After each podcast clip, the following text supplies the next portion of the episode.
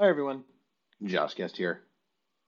When people hear the words not your keys, not your coins, they naturally think of Bitcoin, as well as perhaps crypto, since that space has adopted the saying too, given that many digital assets use public key cryptography like Bitcoin does.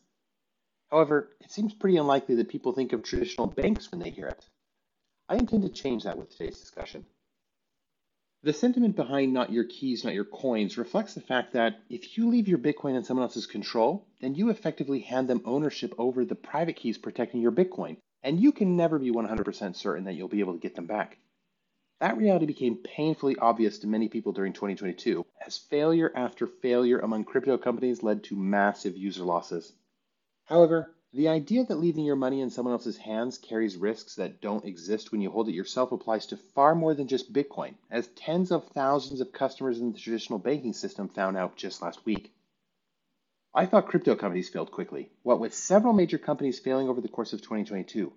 However, traditional finance has seemingly put that to shame, as three major banks failed in just a handful of days last week. Silvergate Bank, that called itself a leading bank for business in crypto, was the first to go down, announcing on Wednesday that it would wind down its operations entirely. Silicon Valley Bank, which claimed to be the bank of choice for over half the startups in the US, failed outright on Friday, quickly becoming the second largest bank failure in US history. Regulators then announced Sunday evening that they had forcibly closed Signature Bank, one of the largest banks in the state of New York, apparently believing that it represented a potential systemic risk. Depositors, shareholders, and bondholders are probably in various stages of disbelief, and many of them will likely not receive the full value of what they have put into the banks.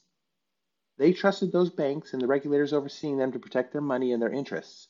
They've now learned the hard way that trust only holds its worth until it's broken. As an outsider who has so far not been impacted by this situation, I've recognized a disturbing fact that many people may not think about. Regulators are stepping in to seize banks' assets, including customer deposits, and shut the banks down. Some people may be relieved by that. After all, regulators have largely convinced people around the globe that they're only interested in protecting economies, businesses, and everyday people. However, the fact remains that governments were able to step in and seize private assets from massive corporations with little pushback and little visible effort. If that doesn't alarm you, it should. It's bad enough that banks can lose your money through rehypothecation, malinvestments, theft, or any other number of mismanagements. But it's now painfully obvious that governments can step in from one second to the next and take your assets out of the bank and into their coffers. Today, they're doing so seemingly to protect your money from corporate mismanagement.